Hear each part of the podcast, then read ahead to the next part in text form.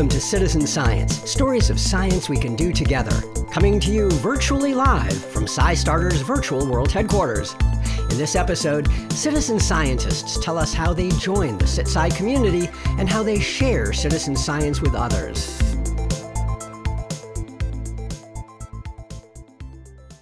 Hi, I'm Bob Hirshon. Citizen science enables people from all walks of life to advance science research. It's a collaboration between scientists and people who want to contribute to scientific research by collecting data, analyzing images, and making observations. And it's a community where people come together for a common purpose and share their interests with others. For today's show, we asked you, our citizen science volunteers, for stories about how you've engaged your friends, family, students, or complete strangers in citizen science, and or how you got involved in citizen science yourself. Who or what inspired you to sign up for that first project? To start us out, here's Alyssa Reese, a science teacher drawn to the world of citizen science by the COVID pandemic and the urgent need to stay engaged with her students in challenging times. My name is Alyssa Reese. I work at New Tech High in Coppell, Texas, um, and I'm a biology facilitator for ninth graders. Hey, Alyssa. You mentioned in your email that you had worked with citizen science with your students, but I wonder if you had any familiarity with it before that. Yeah, so uh, long story short, I have struggled with doing labs as a science uh, teacher over the years and I'd heard of citizen science and it's pretty awesome, but I hadn't really been able to jump into it. I'd keep saying I would and I would and I would. And finally, when COVID hit, that's when I was like, oh, okay, citizen science is how we're going to do some science work at home. so that's when I jumped in. Okay, so how did you introduce them to it? What sorts of things did you do? So um, I invented this thing called a biodex, and it's not a super uh, new invention, right? Other teachers have done this over the years. Um, but I just reframed it and called it a biodex and said, You're going to catch all the living things you can find in photos. Um, and had them use the Seek app. Wait, uh, so that wait, why the why biodex for oh, people like, who who aren't following that? Yeah, yeah, yeah. So it's like a, a Pokedex in Pokemon where they got to catch them all, got to catch all the Pokemon. Oh, all right. Uh, and so it's got to catch all the living things, a biodex. Oh, okay. Yeah. So they uh, were using the Seek app to do that. A couple of them started using things like PlantSnap and whatnot. Uh, and they were supposed to find as many different species as they could. And then whenever they found something that they couldn't identify, that's when they would upload to iNaturalist and really help uh, that research project figure out what is this thing? Why is our algorithm not able to understand and figure this species out?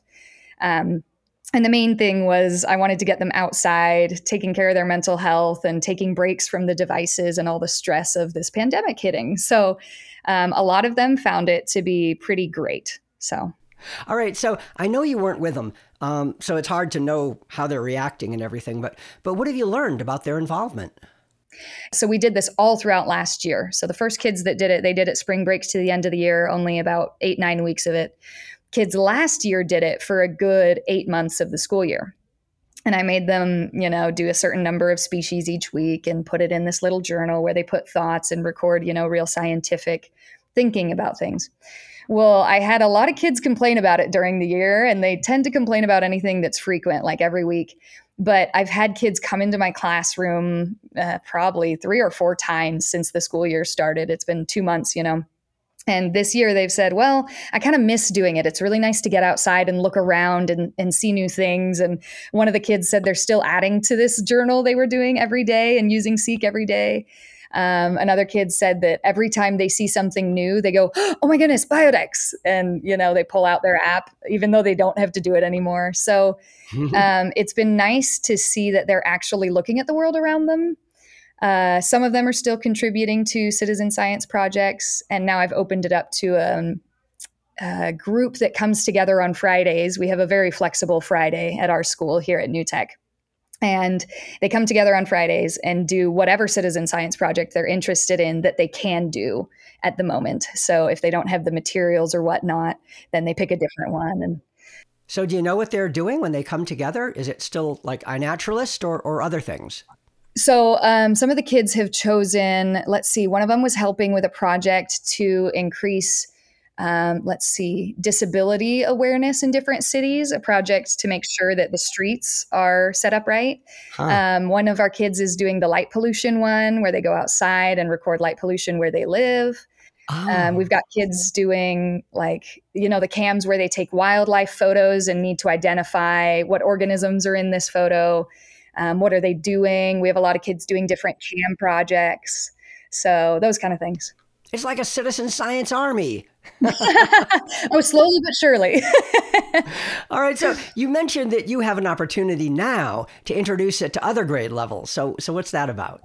Yes. So, so because we have what we call Flex Fridays at our school, we don't do a normal school day schedule. We let the kids choose, kind of like they're in college. Um, we let them choose their schedule for the day. Oh, cool. And so um, I can have kids come into that session from any grade level and come do the citizen science stuff.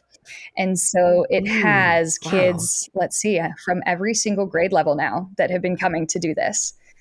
Wow, so cool. All right, so do you have anything else you'd like to share? Oh man, I just love that there is a community out there where citizen science projects are collected. It is fantastic. Uh, I'm super excited about it. And I feel like there are too many cool things I want to do. But my big dream is that I will get my family into it soon. I see us you know, sitting around on couches during a holiday and just like going at it and showing each other the cool stuff we're finding. I'll let you know if that good nerdy moment ever happens. yeah, yeah, follow up. well, thanks so much. You're welcome. Thank you. Have a great day. Alyssa's students have tremendous access to citizen science opportunities and a great teacher to guide them.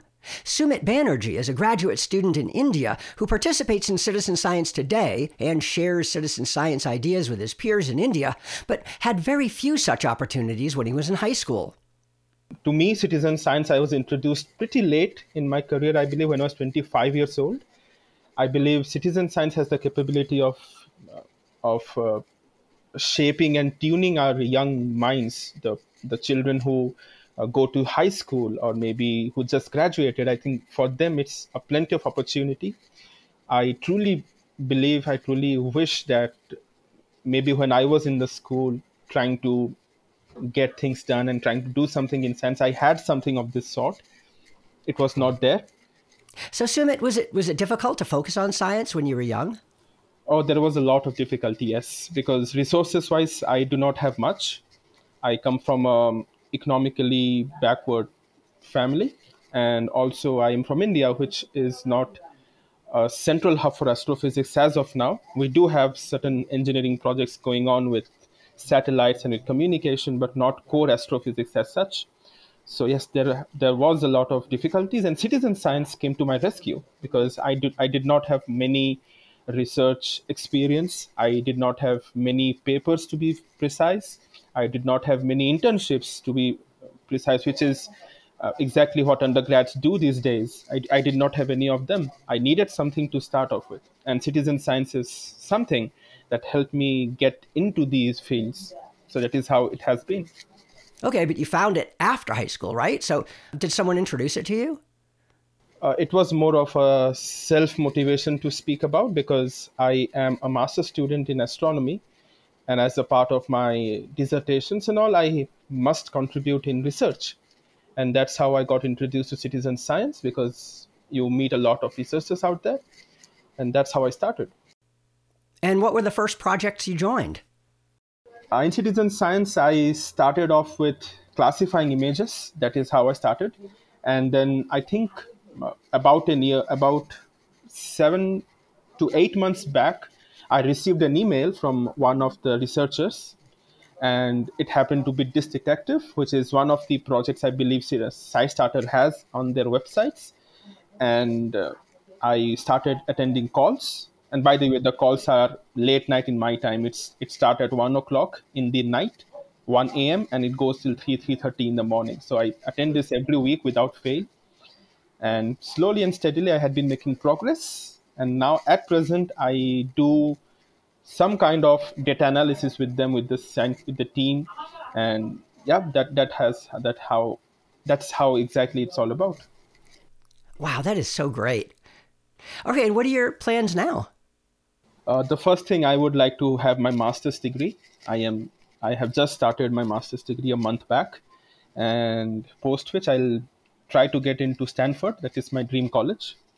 Getting a PhD from Stanford would be like a dream come true, and that's the big dream. And as per now, the short term and the long-term dream, if you if you might ask me, maybe in 30 years or 40 years, I, I think that's pretty much to plan at this moment. But I plan to get the Nobel Prize for my country.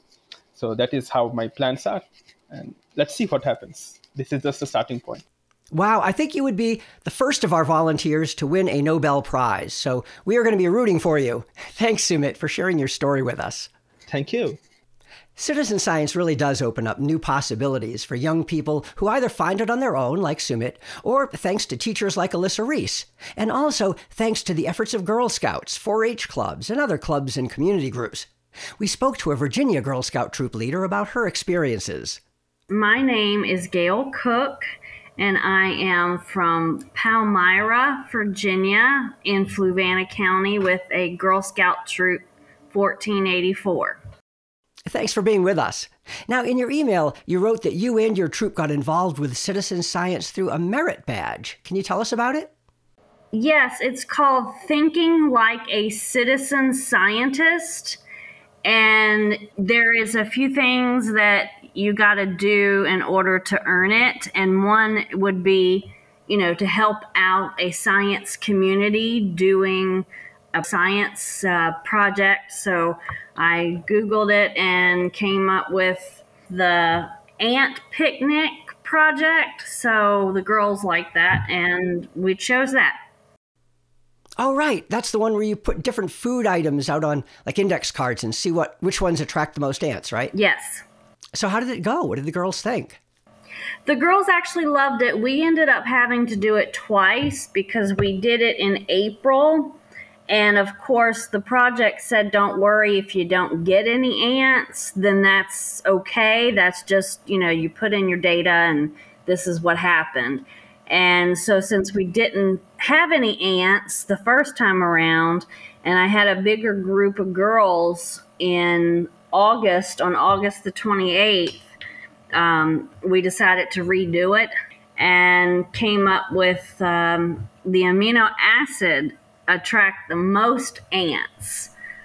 Okay, and, and amino acids? Where do you where do you get amino acids? it's like a powder you can buy uh, in the pharmacy um, that you could use for uh, bodybuilding and oh, and they like that more yeah, than just, the sugar water. Yeah, they did because they the girls actually were like, okay, we think that the ants are going to be attracted to the cookie and maybe the sugar water. But the girls actually looked up on the internet to find out that the amino acid gives the ants the most energy and the most nutrition that they need for a healthy life and carrying things back to the ant hill Okay, and your troop's experiment confirmed that. Okay, so so now your girls have done it, and I guess they've gotten their badge. Uh, do you think they'll they'll be doing more citizen science? Is there uh, interest in it? There always is interest. The girls are very into the STEM projects, the science, technology, engineering, and mathematics. And we, I put my girls out there to do anything and everything that I can possibly get them to. Anything science, technology, they definitely are up to doing it. Great. Anything else you'd like to share? Well, the girls were really excited about doing it, and they were very excited that the data that we collected is going into a website that has more data that's collected elsewhere.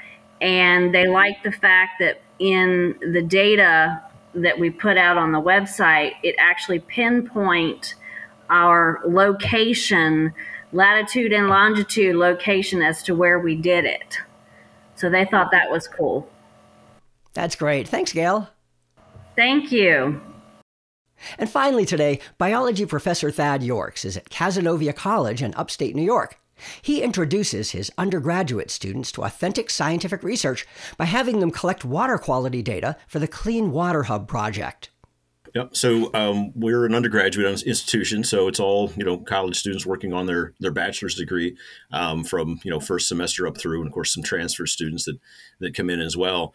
Uh, so many of the, the types of data that we collect, uh, rather than just simply you know go on a on a data sheet and then we might play around with those numbers a little bit for purposes of the class assignment. Some of the databases that are available allows us to upload those data, um, take it that next step, um, and make those data available basically forever. Right, and I bet that makes it more engaging for the students, right? Instead of just you know doing assignments that get stuck in a desk somewhere. Yes, yes, exactly. It's I love it. It's it just makes everything that much more exciting and and interesting. And uh, you're exactly right. It's um it, it, makes it that much more valuable, that much more real. You know, we're doing real work, not just checking off the box in a course assignment. Okay, and what projects are you working on? So the the main stuff that we actually primarily um, stream water quality, uh, stream water quality databases. So through the Izaak Walton League, um, they've had in place for some time the what is now what is called the Clean Water Hub, and so we can upload data to that. Um, so it's you know chemical, some some some straightforward chemistry, uh, some of the basic parameters that are that are be very commonly measured, like the things if you had to measure one or two things, these are the things you would do, like phosphorus, dissolved oxygen, those kinds of parameters. It also allows us to upload our the uh, macroinvertebrates. So you know we're talking about the insects and other you know crayfish, um, et that we find in those streams using a protocol that that um, Save Our Streams has, has fine tuned over literally decades. They just celebrated their 50th anniversary here within the last year or two. So you know it's, it's a protocol that's tried and true. And so this is a really cool story that you can relate to students. And, You know, they can understand that I didn't make this up. You know, I didn't just make it up last year and tweaking it for the first time. These are protocols that have been modified and, and fine tuned over a long period of time.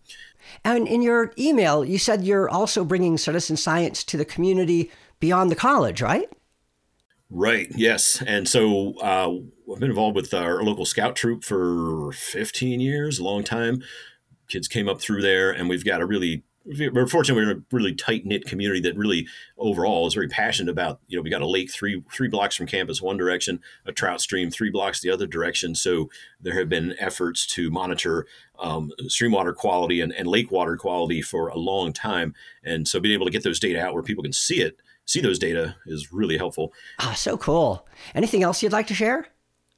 So one of the things that you know with with doing some of these kinds of things, not specifically because it's citizen science, but because it is science that has real life application and um, and students can get enthusiastic about it. You know, we see this, we've seen this time and again work in terms of developing them and getting them lined up for success after graduation. You know, finding that first job as a you know laboratory technician, which you know entry level, but we need people with attention to detail and you know have some experience um, and can see the value in you know collecting data, not just for collection's sake, but for you know going forward, being able to, to detect any potential changes and, and hopefully be able to respond to them. Um, or you know, graduate school, we've had students that have benefited, I'm sure, by you know this in part um, collecting data in various uh, waterways around here. So that's uh, that's obviously part of the picture. We're, we're going to college to get a career going, not just to get the degree, right? So so that works. Right. These are like skills that are practical and useful for, you know, I mean, all sorts of careers and activities that, you know, they might pursue after they graduate. You know, thanks so much for everything you do and for sharing your story with us. Thanks for having me. This is great, getting the word out and, and uh, getting more people involved. Appreciate that.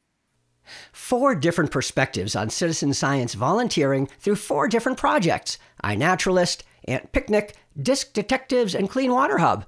But all of our guests use citizen science to vault themselves and others into a vibrant community where professional scientists and citizen scientists work together to explore, solve problems, and make the world better. I'm Bob Hirshon. Thanks for listening.